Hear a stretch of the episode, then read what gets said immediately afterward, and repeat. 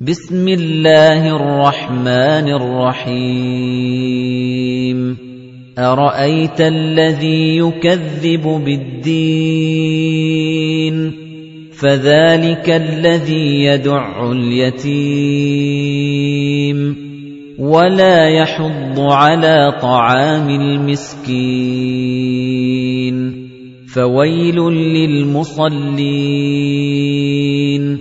الَّذِينَ هُمْ عَن صَلَاتِهِمْ سَاهُونَ الَّذِينَ هُمْ يُرَاءُونَ وَيَمْنَعُونَ الْمَاعُونَ